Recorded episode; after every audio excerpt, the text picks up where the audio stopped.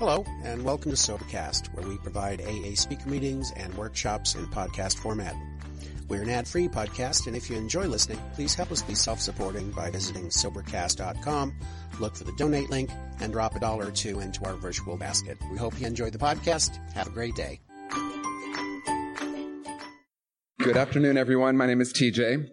And uh, I've decided that I now realize that I qualify for every 12 step program imaginable. I used to, I used to actually say that I didn't qualify for Gamble, Gamblers Anonymous because I've never gambled. And then my life experience sober has shown me that I did some very high risk behavior that landed me in a really dark place. And I'm going to hopefully get into that. Um, I want to begin by offering a quote from Bill Wilson. At least I'm not sure if this is actually a quote from Bill Wilson, but at an international conference, I think it was 10 years ago, an old timer said it was, and I told Lee that um, Bill Wilson signed my big book, and she believed me for a moment, and, and and I said, I'm not, I'm actually not that old, but I did do it in a way that I that maybe maybe he did, I don't know, but here it is from Bill Wilson. AA is not a success story, but a story of human failure, transformed transformed into usefulness by the alchemy of a loving God. And I want to say it again because when I heard that at that conference some years back, it struck me to the core. AA is not a success story, but a story of human failure transformed into usefulness by the alchemy of a loving God. And I'm struck by the knowing that there are uh, thousands of ways to tell a story.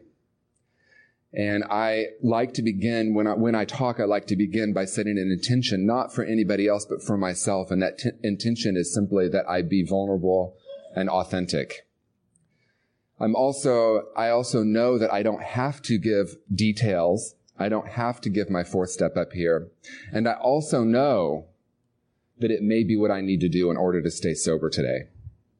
So I am absolutely willing. There's a part of me, there's always, I, I, really have come to believe that there's a part of me that wants to recover and a part of me that wants to s- stay in fear or in separation. And that part of me that wants to recover today knows that I may have to say things and tell you parts of my story that I'd rather not talk about and it's not the part of when I was drinking and using. It's the decisions that I made based on fear in long-term sobriety that landed me in some really dark places. And what I've come to understand in the principle that no matter how far down the scale we have gone, I will see how my benefit, my experience can benefit others is far more about those things that I've done in recovery than those things that I have done when I was drinking and using. I got sober when I was 20 in June of 1986. And like Gina's story, I really relate to the fact that I've grown up in Alcoholics Anonymous and I have done all kinds of things that I wish I could say it was alcohol's fault or drugs' fault, but I was stark raving sober, doing all kinds of crazy behavior. And I want to say that I'm absolutely profoundly grateful for those experiences because they have actually brought me to a place of usefulness.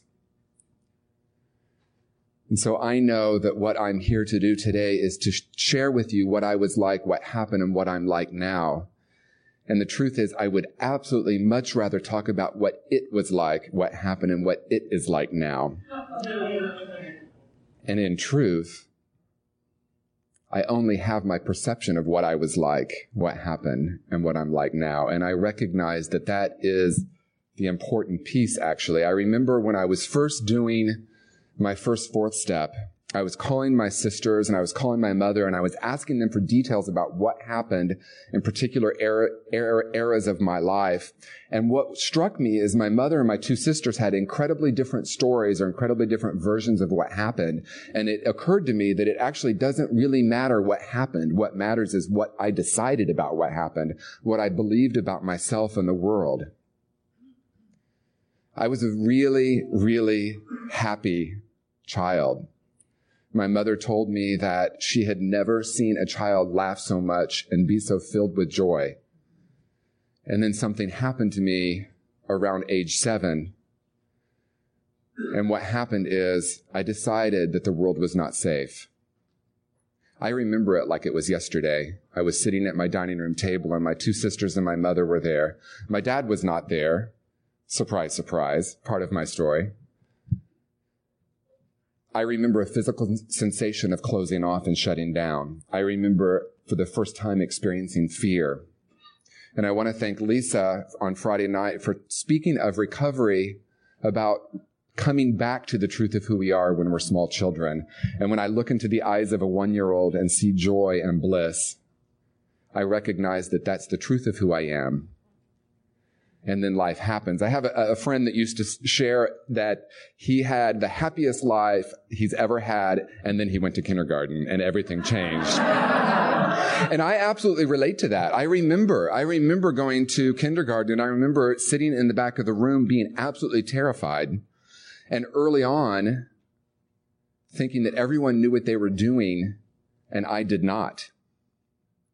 It started with, I don't know if it started with, but one story I have is it started with me learning how to tie my shoes and I'm left-handed and I actually could not learn how to tie my shoes because they were teaching me right-handed and they sent me home with the board with the two shoes on it.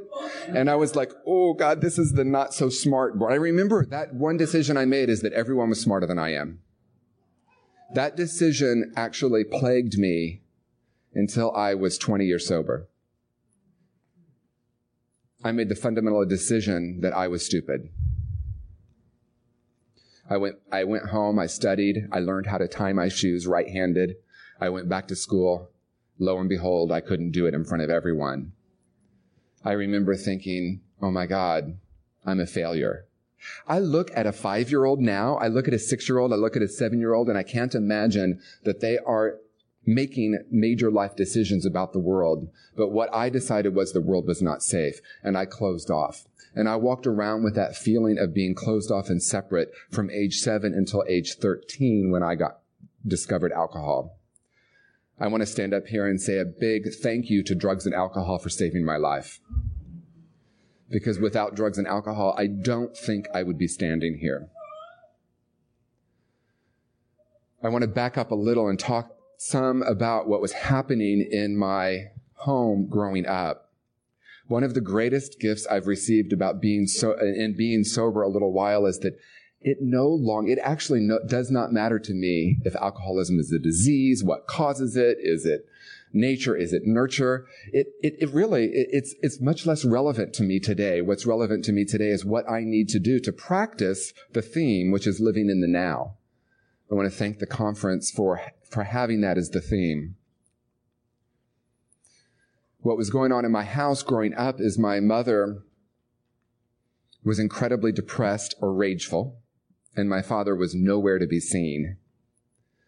My father had some interest in some um, ladies other than my mother. And we had to move away from a small town, um, kind of in the middle of the night. He was a school teacher. You can kind of fill in the blank there. I didn't know any of that was happening, but what I did know was that something felt actually what I what I recognize now in my perspective of my story is that it was the first time that I experienced shame. That there was something wrong with me, there was something wrong with us.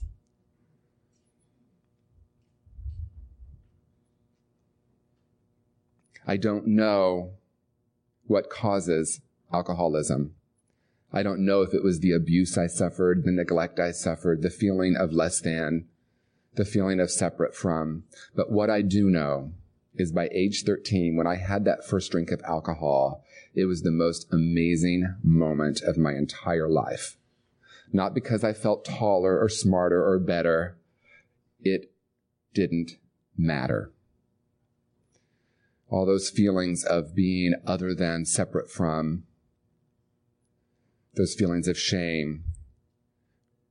For a moment, there was relief from that. And if alcohol continued to work that way, I absolutely would still be doing it.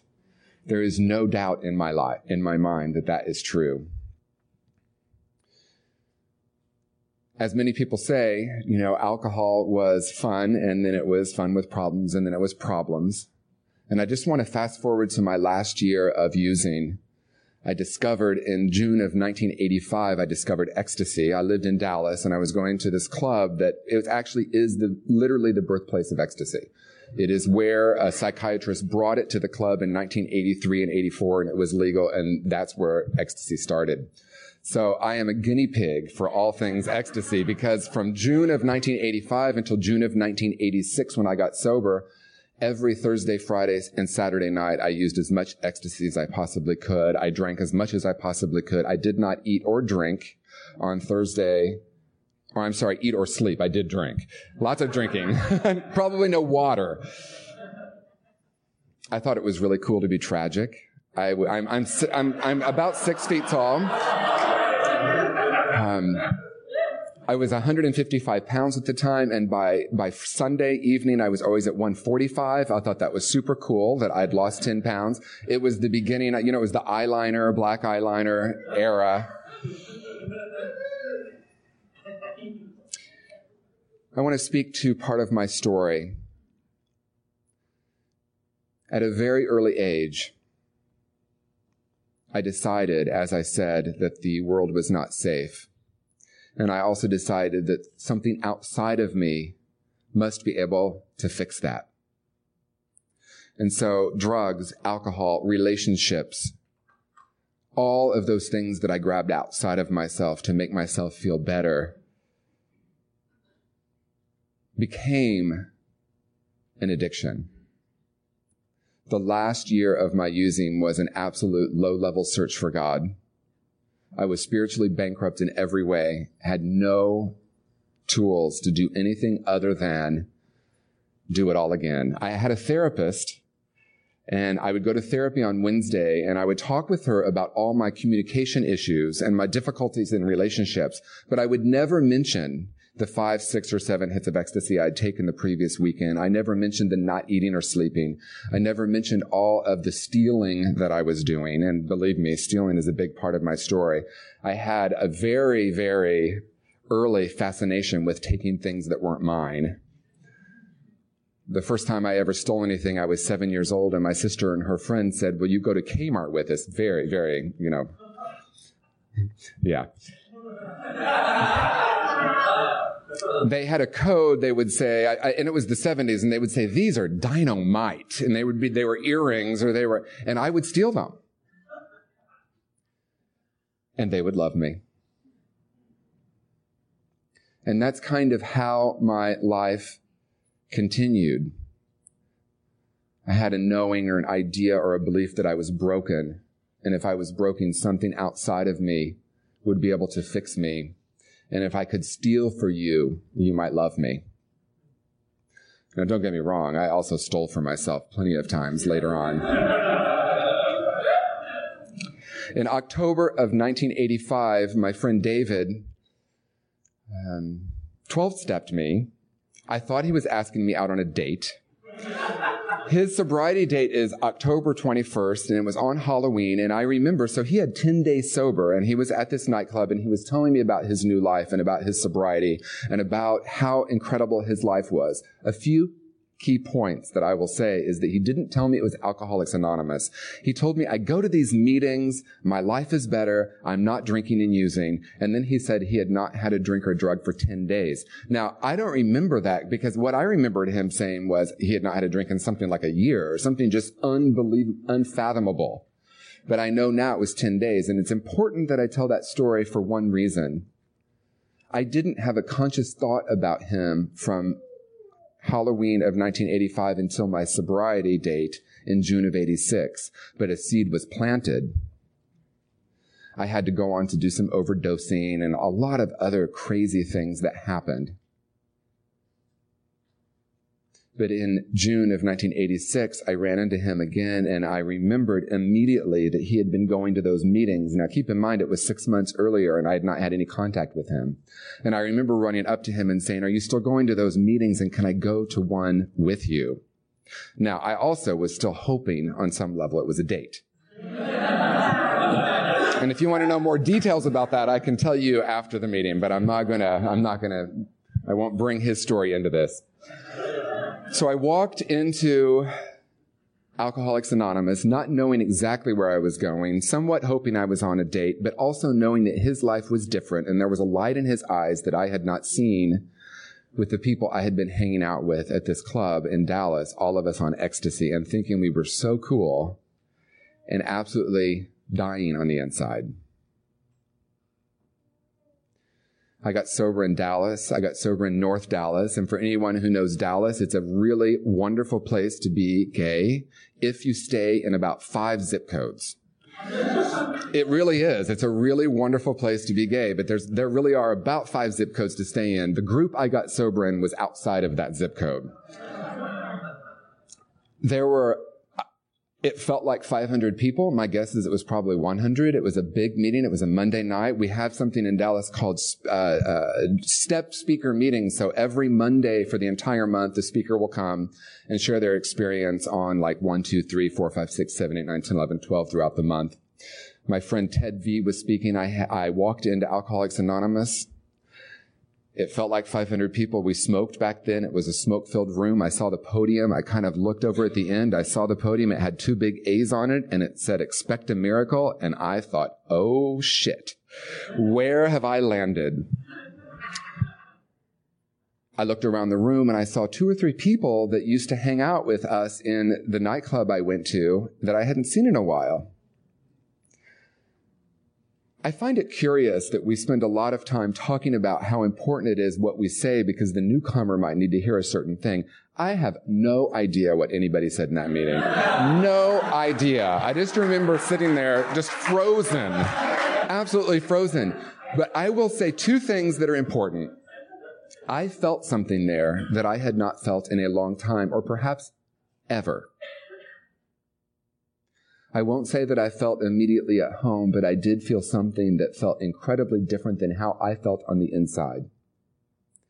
And the most important thing is my friend Scott, who later became my first sponsor, walked up to me after the meeting.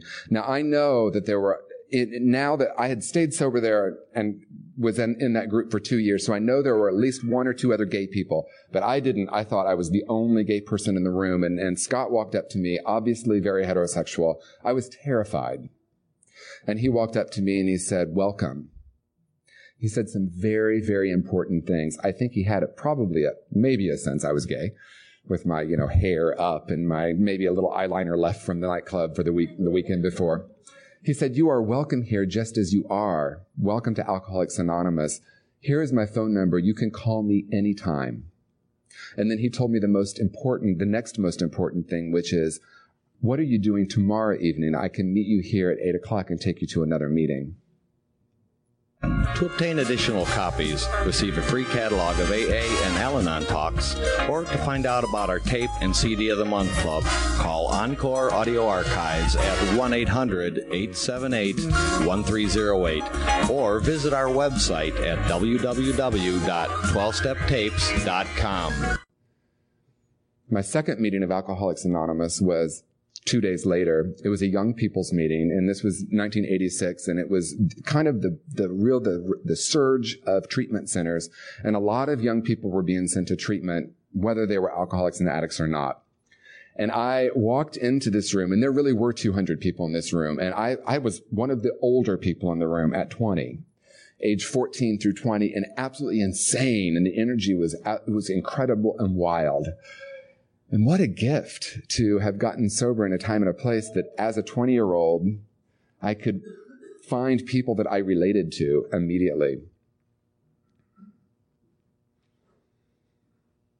I want to tell a story that to me speaks to what we really do here in Alcoholics Anonymous. As I mentioned, I was outside of the zip code, the safety zone, as I would call it in Dallas. However, everyone there offered me nothing but unconditional love and acceptance and absolute support. See, I believed that because I was gay, I was different. I believed that people would not relate to me. As a matter of fact, all I was doing is thinking about myself and how different I was than everybody and how they couldn't possibly, what are they thinking about me? And that's, that's something that continues throughout my, my, my recovery and my life is what are you thinking about me? And I've come to understand you're not. And it, it literally, it literally took me 24 years of sobriety to recognize that you're not thinking about me. And that has been the greatest gift of my sobriety. There was a man named Wyatt who drank every single night.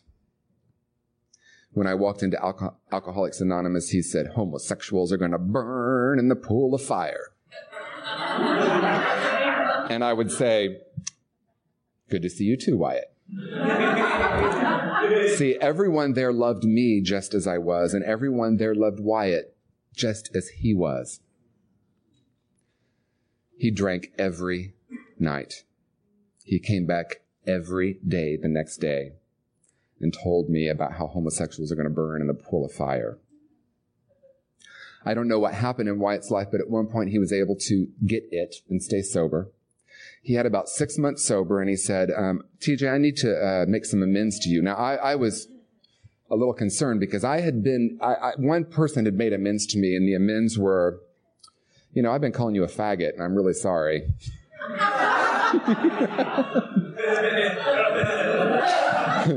Not exactly the kind of amends I was looking forward to with Wyatt, but I was, I was convinced that's what I was about to get. And I thought, I know how much pain he is in and I am willing to sit here and hear his amends. And he pulled me into a room in our AA clubhouse and he said, my sponsor told me that I need to tell you a part of my story and let you know why I have said those things to you. When I was drinking and using, I was selling my body to men and I have no idea how to live with that. I know I'm not gay, but I have no idea how to work through the feelings of shame and hopelessness around things that I did that I do not know how to ever get over. I was speaking at the big gay group some weeks later, and his sponsor said, Wyatt, I can tell you how you're going to make amends. You're going to go to that gay group, you're going to sit in the front row, and you're going to stand up and applaud as TJ shares his story. This is the kind of love that we have in Alcoholics Anonymous.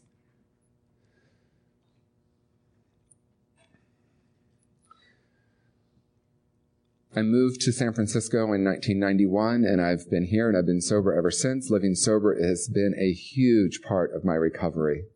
I'm so grateful to this conference. I'm so grateful to watch it go through all its different incarnations and the spirit of living sober to stay alive and vibrant. What an incredible weekend this has been. I've literally been blown away by the speakers and the quality of vulnerability and authenticity that they have shown.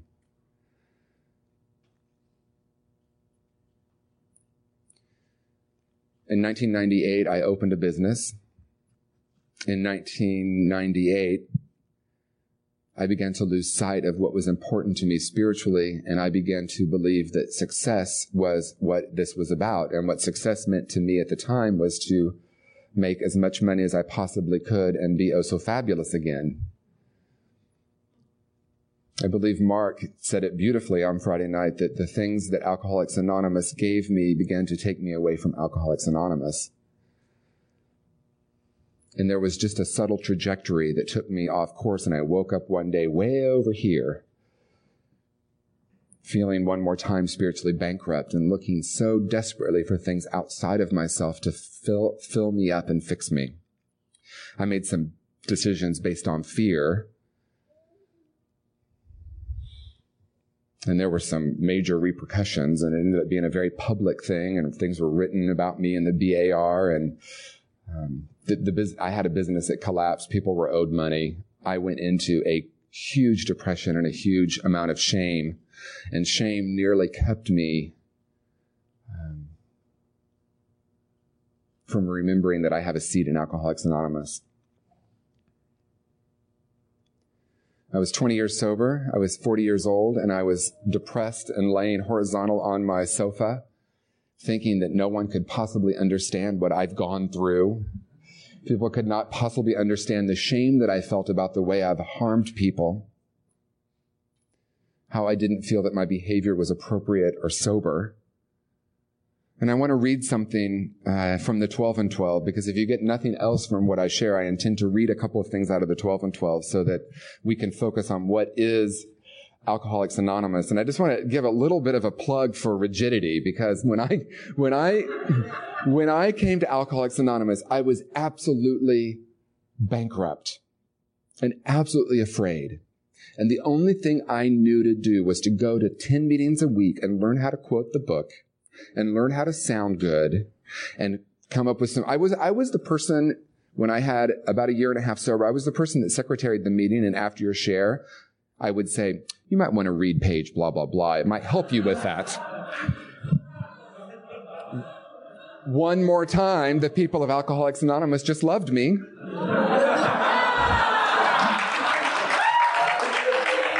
but I'll tell you, what it did give me is it gave me an understanding of what's in the big book and the 12 and 12 because I was going to do it perfectly.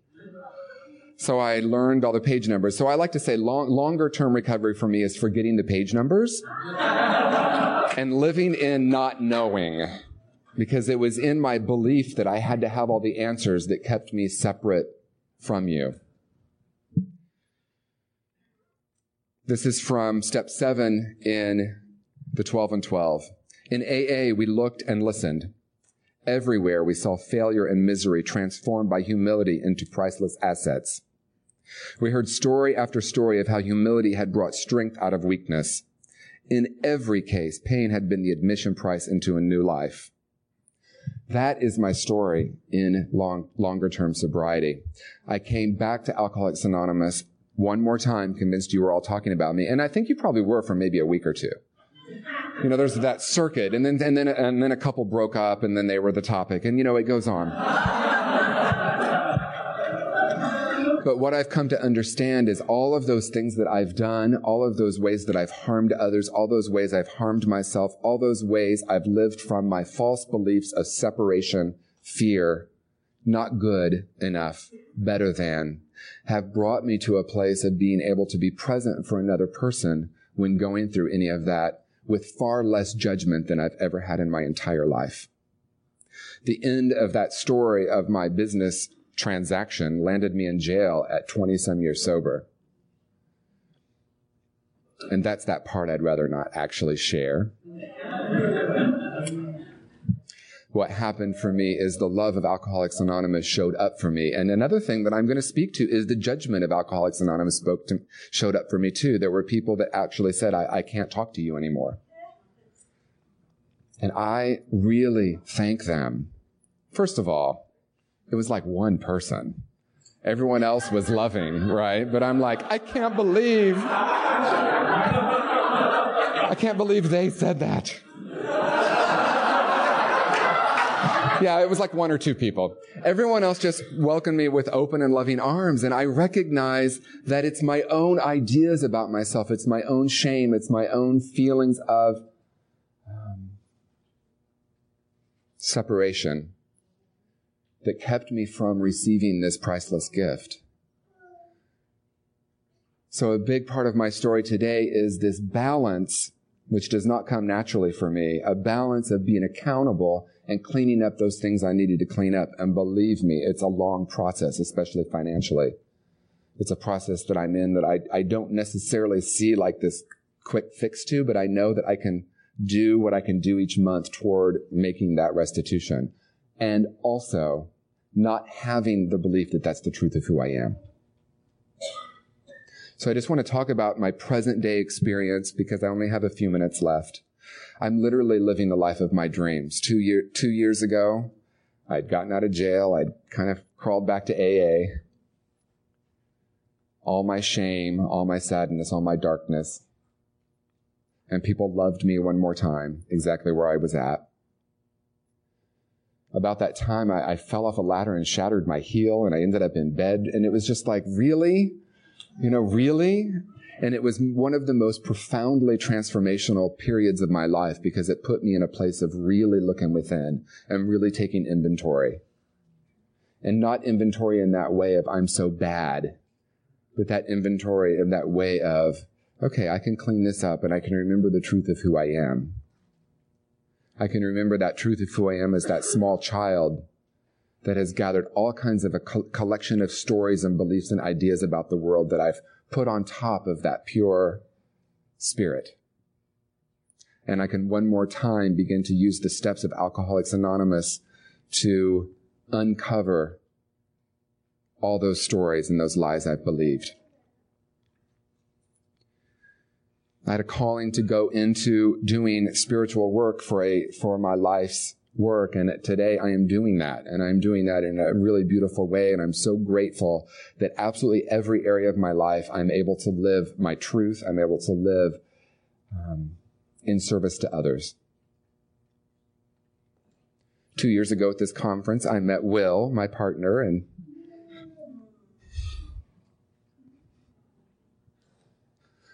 I actually didn't think that I could ever be in a relationship.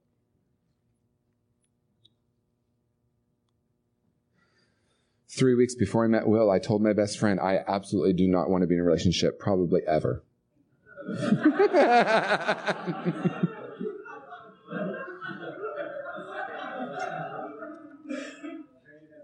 I have walked through being vulnerable and authentic with Will in ways that I did not know were possible.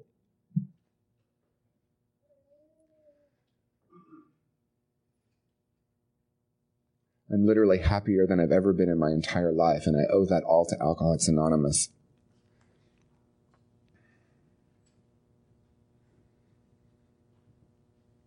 I just want to close by telling you a story of uh, the woman who changed my life when I was one year sober. Her name is Mary Helen Brownell. She's passed away now, so I can use her last name. She's the first person that began to speak to me about the steps in a way that were so gentle and so loving, that weren't about the rigidity. I was using the steps as a weapon at that point in my life. I was bad. I needed to get good. And I needed to work the steps perfectly in order to be okay. With her gentle, loving guidance, I came to understand that that was actually the disease of alcoholism for me. And I'm only speaking out of my own experience because I believed that if I did it perfectly, I would be okay. She walked me through the process of the fourth step in the 12 and 12, which was about uncovering all of those lies and those beliefs that I had about myself that were no longer serving me or anyone else in the world. And coming back to that truth that I see when I look into a small child's eyes. We meet angels here. And if I can offer 10% of what Mary Helen offered, I can be part of changing lives, my own, first and foremost. I'm profoundly humbled by the process that's called Alcoholics Anonymous. And I want to be clear, I did not say I'm profoundly humble because I'm not always profoundly humble, but life's experiences will give me opportunity for me to remember to be right sized. The 12 and 12 calls character defects a index of maladjustments. So much more gentle than the idea of there's something wrong with me. One of the best things I've heard about character defects is character defects are simply character assets with the volume turned up too high. and my volume has been turned up too high many, many times. So perhaps the gift of what we might call humility is just learning how to be right size. And what a, what a great gift. And I'm going to, I'm going to close with a reading from the 12 and 12. And thank you all so much for, thank you so much for the gift of sobriety and the gift of being in my body and comfortable with that. It took me, I spoke one time and someone came up to me after the meeting and said, Oh my God, did it take you 25 years to get to understand that? I said, yes, actually it did. Actually, what they said is, did it take you 25 years to get the spiritual part of the program? And I said, well, I guess it did. So it takes what it takes, and what where it has brought me is the ability to be comfortable in my own skin and to look you in the eye and see love. And that's all I've ever wanted. So this is from step 12 in the 12 and 12. And this to me is probably the most, for me, the most important reading in Alcoholics Anonymous. And it says simply this When a man or woman has a spiritual awakening, the most important meaning of it is that, that he has now become able to do, feel, and believe that which he could not do before on his unaided strength and resources alone. He has been granted a gift which amounts to a new state of consciousness and being. He has been set on a path which tells him he is really going somewhere, that life is not a dead end, not something to be endured or mastered. What he has received is a free gift, and yet usually, at least in some small part, he has made himself ready to receive it. And so thank you all for the ability to do my small part. Because that's all I do, right? We just show up. We, we, we fit ourselves to be of maximum service to ourselves and to the people around us. And for me, that means I show up and I'm willing. So thank you all so much. I'm so grateful and thank you for my sobriety.